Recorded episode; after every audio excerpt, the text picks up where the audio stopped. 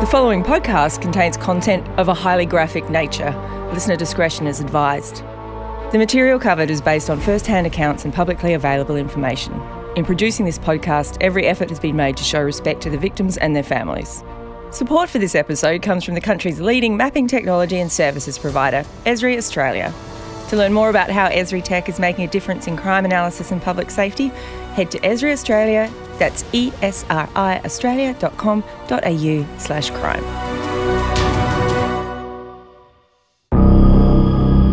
I'm Tori Shepherd, and this is Mapping Evil with Mike King. So sadistic and so sick. It's chilling. The podcast that investigates the geography of crime. Predators roaming our highways and our byways.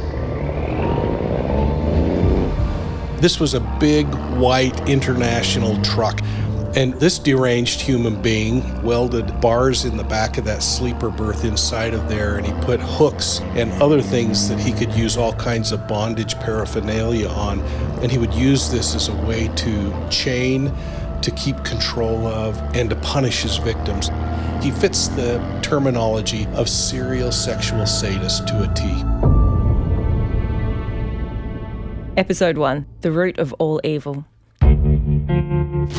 As a journalist with a keen interest in the dark side of humanity, I can't wait to delve into the root of all evil with you, as we uncover the untold stories behind true crimes from both America and cold cases in Australia, with the help of criminal investigator royalty Mike King. Mike has been catching killers, tracking down serial predators, and busting cruel cults for over 3 decades. He was trained by FBI profilers and has gone on to use geographic information systems, data and mapping technology to become a world-leading investigator, not to mention a famous author and a YouTube superstar. Mike, before we get into how geography can link predators and their victims and help bust cold cases, let's start by looking at the cold facts of past murders on our highways. It's chilling, actually, to think about predators like the ones we're going to talk about, and that the fact that they're out roaming our highways and our byways. Today we're going to talk about the truck stop killer. This case really intrigued me from the very beginning, from a number of avenues. I think I first heard about this particular killer while I was sitting in a serial killer class in the auditorium at the FBI Academy. I was there with investigators from all over the United States who were handling these kinds of cases. It really became a case that intrigued me. In fact, I taught this class for many years after, using this very case that we're going to talk about as an example, because it really walks through many of the behaviors that we see in other predatory kinds of serial cases. But most importantly, Tori, the thing that really impacted me about this case is it eventually landed in my home state of Utah and ended up with a case that, in fact, the very last case that this individual was captured on, the body was dumped in my state. And we will get all the way to that horrible finale. But stay with us for now. We're about to dig into Mike's brain to hear about this case that he worked on, and then to also get his intel on an Australian cold case. So, Mike, before we meet the truck stop killer, not a lot of travelling happening lately. Can you take us on a quick journey to Texas, Illinois, Utah? What are these states like? I'm picturing long highways, deserts, mountain in the distance. What are these states like? Are they similar? Well, the thing that's really interesting is they're very diverse, and it makes me think a lot of Australia and the many different ecosystems that I've been in as I've traveled your country. For instance, Texas and Arizona are very dry and arid, huge areas where there is nothing but desert and cactus and just very light brush in the countryside. It's hot, it's near the Mexican border. It just really is a unique, beautiful place, and yet it's also butted up against by the Gulf. So there's high humidity down there, and so you have desert where there's relatively no humidity, and then near the ocean, the humidity is just stifling at times.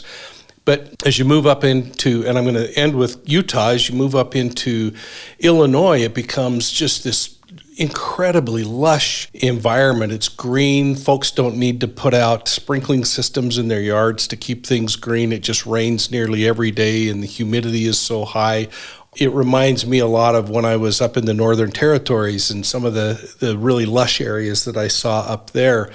But then you get to Utah, and of course I live in Utah and I love Utah, But it reminds me so much when you get down into the Red Rock area of Utah where Zion National Park is and Arches National Monuments and those areas. It reminds me so much of going out to Uluru, and when I was there and walking around near Ayers Rock, I just felt like I was at home. So it really is akin to being in your country. Oh, that beautiful ochre. I love it. Now, Robert Ben Rhodes, the truck stop killer. One of the striking things about this guy was his truck. So he's a sexual sadist, and he built himself what I read in the paper was described as a traveling torture chamber. This was an 18-wheeler, we call them here in the States. This was a big, white, international truck. It had those, if you can kind of envision this big square-nosed cab that just went from the ground straight up.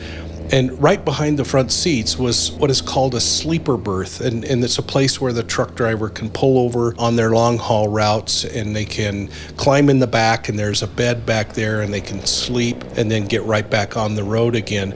Well, this deranged human being took that one step further and he actually welded bars in the back of that sleeper berth inside of there and he put hooks and other things that he could use all kinds of bondage paraphernalia on. And he would use this as a way to chain, to keep control of, and to punish his victims. He was a terribly sick human being. The scale of Rhodes' crime, he was so prolific, we're not even going to be able to go into all of his attacks. In fact, they don't even think they've pinned down all of his attacks. And you can tell us a bit about how they think there may be even more that we don't know about. Could you talk us through his modus operandi? Did I say that right? Yeah, so I love that because this thing called modus operandi is the kinds of things that an offender does in order to be successful. And they learn, like all of us learn, we perfect whatever our trade is, and when we have a mistake, we fix it. Well, these predators are no different, and he had created a system of doing things that seemed to work well for him. In fact, on one of his victims, he actually told them, I've been doing this for 15 years, as he chained this woman to the inside of his cab and began to sexually assault her. This particular individual was what I would call an opportunistic killer.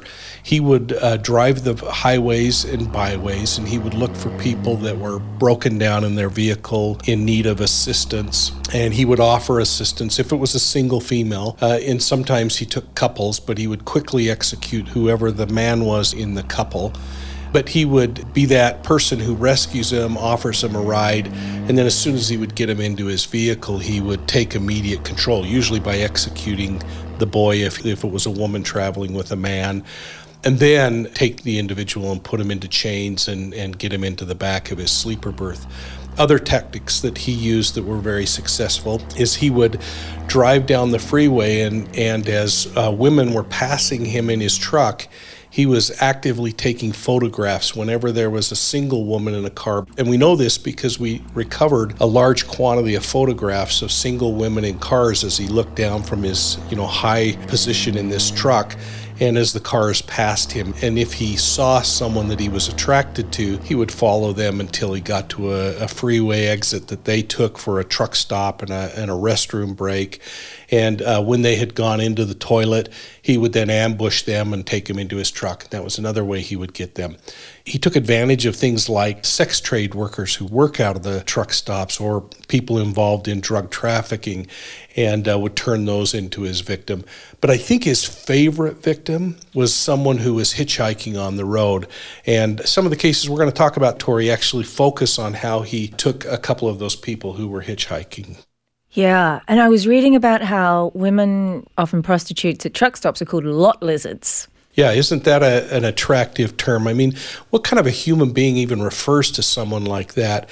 And yet that's the exact terminology he used in one interrogation when they talked to him about a woman who had been involved in some sex trade work out of a truck stop, referring to her as, hey, what's the big deal? She's just a lot lizard. Holy cow, this is a human being, and he somehow can just dehumanize him by calling him something like that. Okay, well, let's get to some specifics. Can you tell us about, I guess, the cases, the victims and the incidents that really showcased what kind of guy he was? I'm going to share four cases that happened over 4 months back to back to show how out of control this particular predator was. And what we've seen is that there's actually a build-up process that occurs with these kinds of predators. And in the beginning, they might be very organized and they take all kinds of precautions. But in this particular case, I think part of the thing that led to him being captured is he started to become disorganized in the way he did things, and he started to act more quickly, one event after another. Now, again, he said, I've been doing this for 15 years, so if we took this idea that once a month in the cases we're going to talk to, he took, murdered, and abducted and sexually assaulted people every single month that we're aware of, imagine how many there may have been in this perpetrator's background. But I want to just go back to January of 1990 when this beautiful woman named Patricia Candace Walsh fell in love with a kid named Douglas Zykowski. I mean, you just can't make up names like this. And these two newlyweds were living up in the northwest of the United States in Seattle, Washington. And they determined that one of the first things that they wanted to do was to become Christian missionaries for that first year of marriage, to go out and just bless the lives of other people and spread the Christian gospel. See, these are really good kids trying to do good in the world. Absolutely. I mean, these are the kids that you're proud of, that they care about serving and doing other things. Well, they made, I guess, the only decision they could make, and they decided that they were going to hitchhike from Seattle to Georgia, the deep south in the United States, where I like to call it the Bible Belt, where there's just so much religion discussed. And they were going to go down there and be these missionaries. Well, just outside of a little place in Texas, they're hitchhiking, and along comes Robert Ben Rhodes, who pulls over in his truck, and he offers them a ride. They get in, they're grateful, and of course he by all accounts, was very charismatic when he would welcome people and talk to them. But within a few miles of being inside the cab, and once he's outside of the Houston area, then Rhodes stops and suddenly pulls out a small caliber weapon. It's called a .25 auto, and he shoots Zykowski in the head and dumps his body off in the desert. And how old are these guys, these newlyweds? Yeah, they're in their 20s, and just think about this, Tori. Imagine how terrifying that would be to witness something like that and then have the person say, now do what I tell you or you're next. You've just witnessed how committed this sicko is, and now you're faced with a decision. Do I jump out of the car and flee? And I just think how many people would just be so paralyzed by fear, and immediately he gains control of her. Oh, I often wonder that, whether I would be a fleer or a flighter, or I would just be paralyzed by fear, and one of my deep fears is that I would be the sort of person who would be paralyzed. And I think that's something that a lot of people experience. And it goes back to some of the things that we try to teach of making decisions now, how you're going to react in certain situations so that you don't have to think about those processes. She's just seen her brand new husband shot dead, and now he's turned to her and said, you're mine, basically. Correct. Well, very quickly, what he does with this victim, and he did with many others, is he has to now change her appearance, because if law enforcement's looking for a beautiful, long-haired redhead, he's got to change that. And so he does what he does on most of his victims. He cuts her hair, and then he changes the kind of clothing she's in. And he puts her in either clothed or unclothed in the back of the vehicle, but he keeps her for 1 to 2 weeks, where he sexually assaults, he starves, and he terrorizes this human being until he eventually takes her into a remote area of Utah where I live, and he gets her out of the vehicle, shoots her twice in the head. And then one of the disgusting things that this guy did was he would always display the victim in a very exposed way. He fits the terminology of serial sexual sadist to a T. So that's the first case. Oh, I'm trying to imagine, a big truck thundering down a highway, and inside is a secret torture chamber, and he's kept her in there for one or 2 weeks. Yeah, imagine what that 1 or 2 weeks of hell was for that woman. I get so angry when I think about that and think about what kind of an individual would violate someone in that manner. And again, I'm going to just say it again, a serial sexual sadist.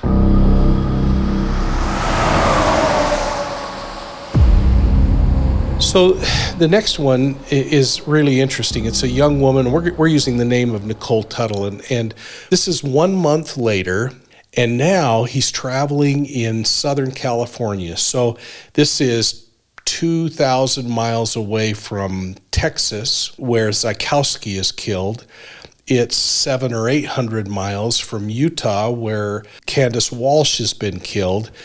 And a month later, this truck driver, who traveled all over the United States very extensively, is now in Southern California, and he picks up a hitchhiker named Nicole Tuttle. He chains her and assaults her for 2 weeks in his vehicle. Very similar MO, modus operandi, as he has with the previous victim that we talked about.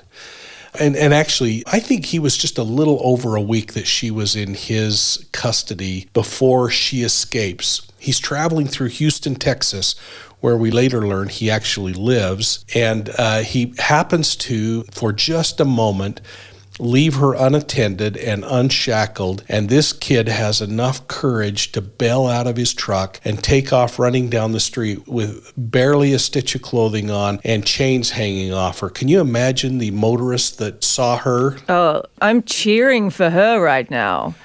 You know, yeah. I'm imagining it as a horror film. You see someone get away and you're gunning for them, but then you're worried that he's going to pull out his gun. So what happened? A motorist thankfully picks her up and immediately takes her to the police station. She offers a description, and police miraculously find Rhodes before he can get on a freeway and disappear, and they arrest him. They take her over to identify him, and the moment she sees this individual who has been sadistically terrorizing her, she curls up in a ball, says it's not him, and can't testify. And she later apologizes, but it's just too much emotionally for her. Well, I can't blame her for that. But imagine, she could have stopped things early on if she had been capable of testifying. But in no way am I saying that in a judgmental way, Tori. Again, imagine what the trauma this young woman went through. Exactly. I would be paralyzed by fear. So now let's get to the geographical nub of the matter. So he's a long-haul trucker. He's got the freedom of being on the road all the time, the freedom of carrying, I guess, that truck with him that he can hide his victims in. How do you start to think about catching a truck stop killer and working out that pattern on the landscape that he's making? I mean, today I sort of imagine you'd almost be able to like pick up all the truck's GPSs. But in the 90s, what made him come unstuck? Yeah, well, it was sheer luck on this particular case because, again, think about back then, there's a challenge. We call it the 3 C's, communication, cooperation, and coordination. It absolutely was not functioning well in law enforcement in the United States. We're much different than Australia. We actually have 18,000 plus police departments in our country. That's 18,000 different police chiefs who all think they have the right answer. It's 18,000 different communication systems and records management systems. And so when it comes to sharing information, it was really problematic. What we've seen is kind of a dramatic change for the good in recent years with technology, where we've started to realize that we can share information more readily and create national databases that can help us stem this challenge and bring it together a little better. Because think about it, in his particular cases, all he had to do is pick up a victim in one jurisdiction, and within a few miles, he could be in an entirely different jurisdiction. And within an hour, he could be in an entirely different state. And each one of those organizations, those jurisdictions, when they have a violent crime, they look at it as a single episode within their jurisdiction. They don't look at it in aggregate across the country. Today, that's much different. We can start to analyze and look at comparative things like the type of victim and share data in a way that we couldn't back then. Right. But nevertheless, because, I mean, that sounds like a crippling system. After, I think the FBI had looked at this, and obviously individual police departments had looked at this, it landed in your lap because you're the maps and data guy, right? Yeah, it actually ended up in my lap in a much different way. I was teaching a serial killer class in southern Utah with my investigative companion, Greg Cooper, and we had presented this case, and after the discussion, we always invited the investigators to bring cold cases that they were having a difficult time solving. In this particular case, the deputy sheriff, he's this massive man, about 6'4", and he had this big Stetson cowboy hat on, and he brought up his folder and he opened it up and he started showing us images of the victim that they found, the unidentified body that they found in their community. And as we looked at it, the victim was posed in the same way that we saw Rhodes had posed other victims. It was like reading a very familiar novel. And I remember we said, if she was shot in the head with a .25 caliber, we know who your killer is. And the deputy's jaw dropped. And within a few weeks, we had identified her husband in Texas and tied the two cases together. And it was actually the last case that Rhodes was tried on. And he currently sits in prison. There you go. And what would you do? I mean, what would you do now if you were reading in the news that there was something like, you know, just women found in all very different places? How would you kind of start mapping out who it might have been who'd done it? So it's interesting because once I started working with Esri, one of the first things I wanted to do was see if we could have sped this up with technology like we have today. And so what we did is we went in and I took all of Robert Ben Rhodes' truck stop records. So every time a trucker goes through a new community, they have to go to a weigh station and make sure they're paying the proper taxes. And every time he stopped for fuel and every time he stopped to sleep. And we examined all of his locations when he was working. And each of those locations is a point on the map. And so by using GIS, we can then start to say, all right, I'm seeing where all the points are on the map. Now let me start looking at all of the missing people that would fit within this particular killer's preferential victim sphere. And so we could start to plot those. And then what we ended up doing is we said, now, based on when they disappeared and based on Rhodes' locations, how many of these victims could he potentially have gotten to, taken control of, and then made it to the next point on the map where we have a date and time of him getting gas or checking in at the weigh station. Well, it was so eye-opening as we looked at this and the numbers started to raise to the surface because now we could use geography and the science of where and bring it together to identify what victims could possibly be tied to this offender and then start to look at those cases individually. So what we have today is just so exciting and so empowering for law enforcement as we look at these massive amounts of data that are out there. You know, in a sense, you've pioneered a new way of pulling out that map, right, so that you can then start to see other victims that might come with it.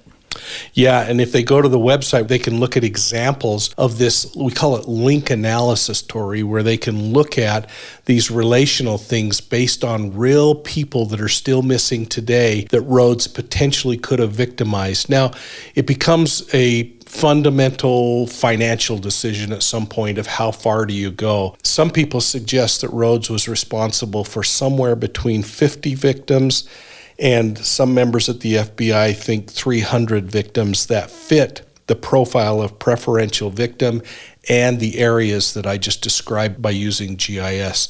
We may never know how many victims this individual had, but once we had him locked away for the rest of his life with no possibility of parole, then it became more important to just try to identify who those victims are and get those families closure and then look at cases that are unsolved right now. Wow. So look, if you want to go and have a look, that's on mappingevil.com.au. We're going to now talk about an Australian cold case. And I think this is a really interesting little switch we're doing here because the Flinders Highway killings, I had this vague memory that there was a serial killer involved. And it turns out that probably not really the case. So in a way, what we've got is a serial place rather than a serial person. Like we've got a geographical area where people seem to run into trouble. It's like not like the Bermuda Triangle, but, you know, it's a place that tends to be quite dangerous for people.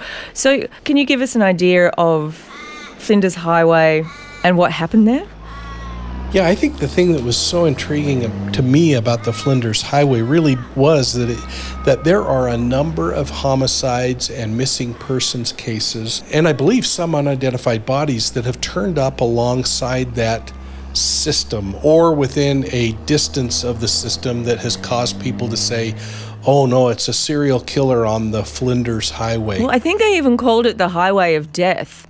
If you can attach your crimes in hopes that somebody else might be held accountable for them, that makes it kind of interesting. But my experience has been that most of these predators are just not that smart, and they are more interested in just satisfying whatever lust or desire or whatever it is that's driving them at that particular moment. I don't think most of them think that far ahead.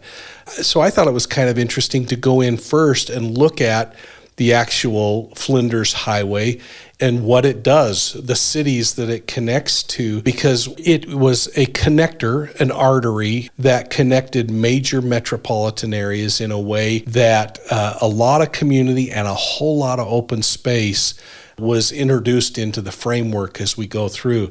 And so we have people over into, is it called Townsville? Is that Townsville correct? It is, yeah. So I think, we're talking 800 kilometres, aren't we? Which is... well, it's a long stretch, but for, I guess, Americans and Australians, maybe not that long. So, yeah, Townsville is a kind of fairly major metropolis. It looks to me like it's got a huge metropolitan population, but then you start heading west to Mount Isa, and as we started to map all of these missing persons and homicides, one thing came right to the surface to me that I found interesting, and that was that most of the victims are taken pretty long distance, and sometimes, up to the north and into some pretty remote areas before they're disposed of. Now, the interesting thing is, I saw as we got on the coastline, the people attached to the Flinders Highway homicides, man, they extend as far as the Kearneys, who are really far north, up by Cairns. I'm just going to say that for you in a Queensland accent. Oh, please do. I'm from South Australia, so I'm going to put on an accent for this. Cairns.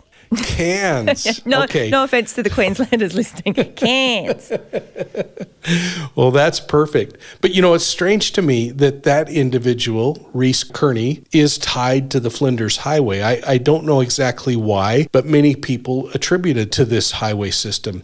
So as I started to look at it, I started to think, maybe it would be better to start looking at the victimology and the victim selection process to determine if you have a single serial killer, or maybe there have been multiple serial killers, or it could be natural events, accidents, and this road becomes the boogeyman and the brunt of what this is, and maybe they really don't have anything to do with the highway. Well, maybe. So let's talk about the victims, because when we're talking about the truck stop killer, we talked about that MO, right? Now, it's basically young women. He had a very clear preferred type. Talk us through a couple of the killings on the Flinders Highway, because there's not a demographic, neat little box that they all fit into, is there? No. In fact, I guess there were two buckets that really jumped out at me. The first, and I'm going to use the example of Tony Jones, this 20-year-old backpacker from Perth who decides, and this is like 1982, he decides that he's going to head out with his backpack and he's going to tour Australia. Into his trip, he suddenly disappears. He just falls completely off the map somewhere between, and I hope I say this right, Antill Plains and Mount Isa. And there were a couple of things that I thought were interesting, because he disappears, but there's no additional dings against his bank account. It basically just is never tapped into.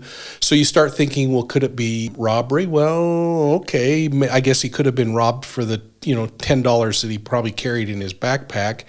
There's no attempt to look into his banking account. But this kid is just wiped from existence, never to be heard from again. Imagine that family and wondering every time they drive down the street, they're looking at every 20-year-old male and wondering, is that Tony? Is that him? Just not knowing. And I know that the family kind of over the years have talked to the press and talked about rewards and possible leads. So, yeah, they've never had a chance to grieve properly. Yeah, these cases are so distressing, and there are so many victims attached to them. And to those who are listening, who are family members of someone who's missing, please know how our heart aches for you as you try to find some solace in where they are or what's happened. Now, in this particular case, I found it interesting because the police received an anonymous letter, and it said, quote, "I believe body of A.J. Jones is buried in or near Fullerton Riverbed within 100 yards west south side, Flinders Highway and Lockheel." Lockheel, yeah, I think that's a place. That's very specific, isn't it? I mean, that's a lot of detail. It's not just some crank sort of... Well, I mean, it could well be a crank, right? We don't know. But it's not just, like, oh, I know where he is. He's by the lake. It's very detailed. Yeah, and this is really interesting because law enforcement did exactly what they had to do. You don't leave a stone unturned. They went out, they searched the area. They didn't find anything. I think later even a prisoner claims to have killed a person in that area, but there's no connection that's found. And I wrote myself a little note as I was looking at this. I wrote psychic next to me, and I wonder if the person who sent this note was a psychic. And just this weekend, we were assisting law enforcement and family in the search for a missing woman in the state of Colorado. And I was shocked at the number of psychics that came out of the woodwork. Now, when you say psychics, I am a massive skeptic, right? But are you saying, do you believe in psychics? So I'm going to answer your question by not answering that question. Like a politician, Mike. And I'm going to say that I don't know of any investigator, including myself, that hasn't chased many leads as a result of psychics. When I run out of leads, how could you not chase some of these? No stone unturned. And for experienced death investigators who I, for instance, had the responsibility of investigating cult crimes for many years. And you can only dig up so many parking lots before you start to say, I just can't quite buy this. But there are cases left and right where psychics have been able to identify the location, so they have to be followed. But it's strange when you receive an email like we did this weekend that said, go 5 paces from the big rock and this coordinate and dig 3 feet down and you're going to find the body. Well, those become really challenging. And so when I saw this letter, I wondered if even it was attributed to someone like a psychic. It very well could have been a body. And for anyone that's gone out into the woods to find the wallet that they dropped while they were hiking, finding a piece of evidence in a big area like these areas are is next to impossible, even when you know where you're going to go look. As we're saying, there are all these different murders, these bodies found in different situations. Now, another kind of high-profile killing, I guess, was the Mackay sisters. What can you tell us about that? So in comparison to Tony Jones, who disappears, in that case, we have to look at with an entirely different set of lenses. Now we have someone like the Mackay sisters, and this little Judith and Susan are either going to school or returning from it. The last place they're seen is at a bus stop in Townsville. Well, they're later found just off of the Flinders Highway in the Antill Creek area, and one of the children had been sexually assaulted. One of the children had been stabbed and the other one had been strangled. Now, clearly in this case, sexual assault was part of the motivation for that killer, much different than this 20-year-old boy. So think about the mentality and the psyche of a serial killer. A serial killer, sometimes it's about numbers, but those would be more the kind of the mass murderers than a serial killer. Serial killers are very specific. They're driven by fantasy. And if they were looking at someone like Tony Jones, I don't see that it would be probable that that would be the same person looking at little children and sexually assaulting them. It just doesn't fit the way they do business. It's almost like serial killers tell themselves a story, right? Like they get themselves into the narrative of this is what I do, and they're then sort of enacting the same thing again and again. And as you said, perfecting how they do it. Absolutely, yeah. It is so polar opposite between Jones and the Mackay children that it makes me think these are individual episodes, individual predators Tony Jones may not even be a predator. It could just be that it was an accident that happened alongside the Flinders Highway. But the investigators theorized that these children may have tried to run away. Again, it's more probable that the suspect focused on one and had to get rid of the other, in my opinion. But the thing that was so strange was I read about the school uniforms being folded neatly and tucked away in their school bags, and their little straw hats and shoes and their socks folded, all tucked inside. Well, that's really compelling stuff to read.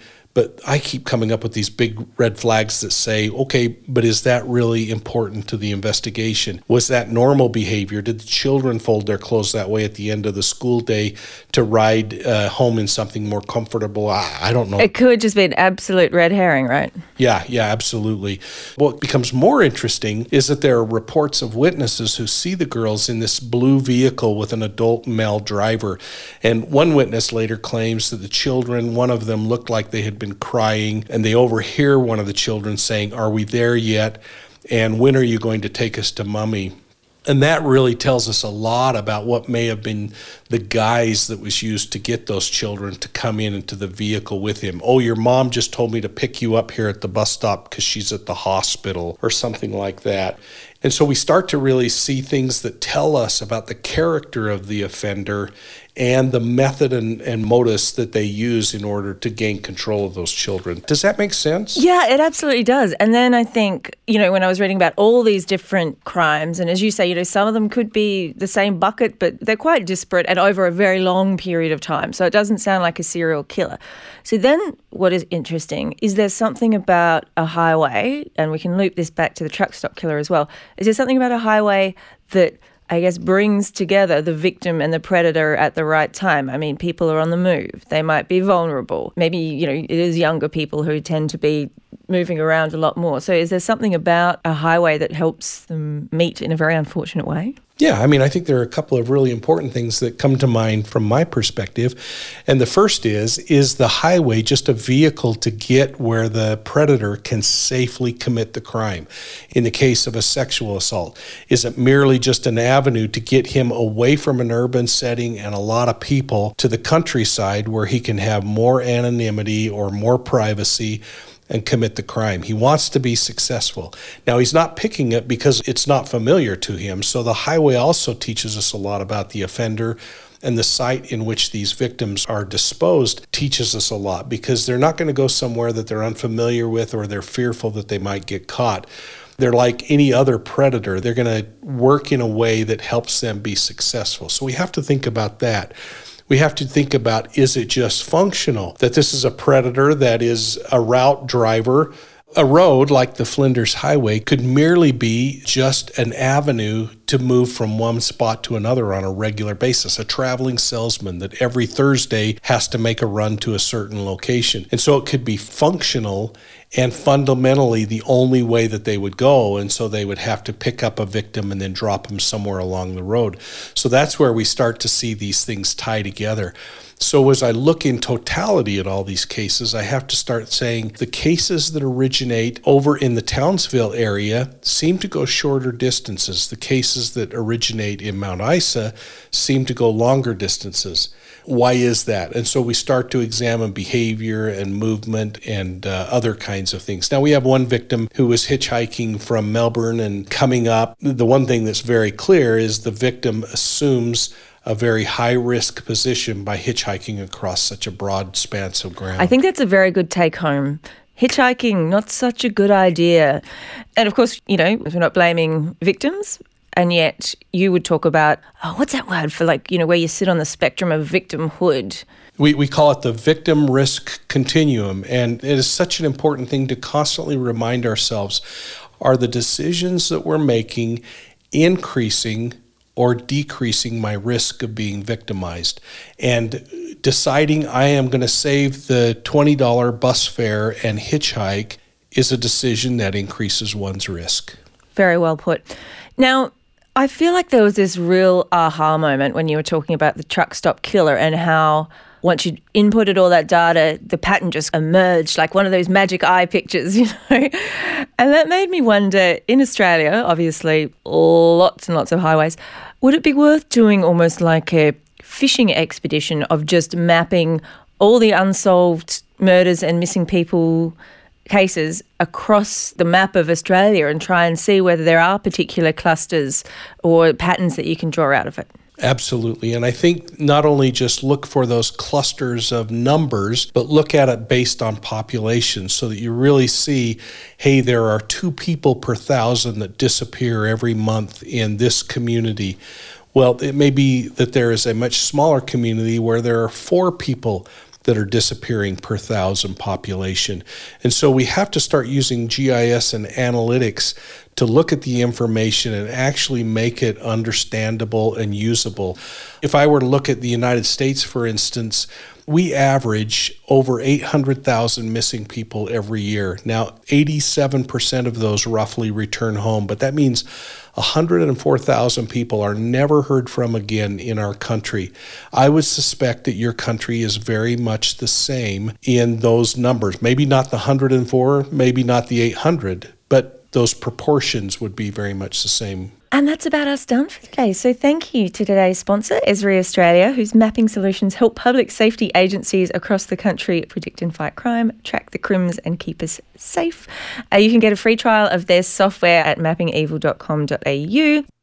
Well, you're a natural, Tori, and I just really enjoy exploring these with you, and I think that your insight is very representative of most people's insight. The problem is we sometimes fail to follow our insight and our promptings, and we decide we know a little more than our gut's telling us. And so, folks, please just keep thinking, am I increasing my risk or decreasing my risk in the decisions that I make? And I can't wait to see you again, Tori. Words of wisdom, Mike. I'll see you next time.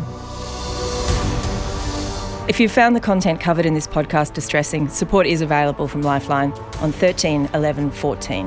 And if you have information about any unsolved crime, please contact Crimestoppers on 1800 333 000 or go to crimestoppers.com.au. This is a Bolstad Geospatial Technologies production. This episode was narrated by me, Tori Shepherd, and Mike King. Sound engineering by Fig Media, with editing support from Kim Douglas, Gabby Patterson, Circa 3 and Podbooth Studios. Artwork by Superscript, and our executive producers are Raquel Jackson and Alicia Cooperitsis. And finally, this production would not be possible without the support of Esri Australia.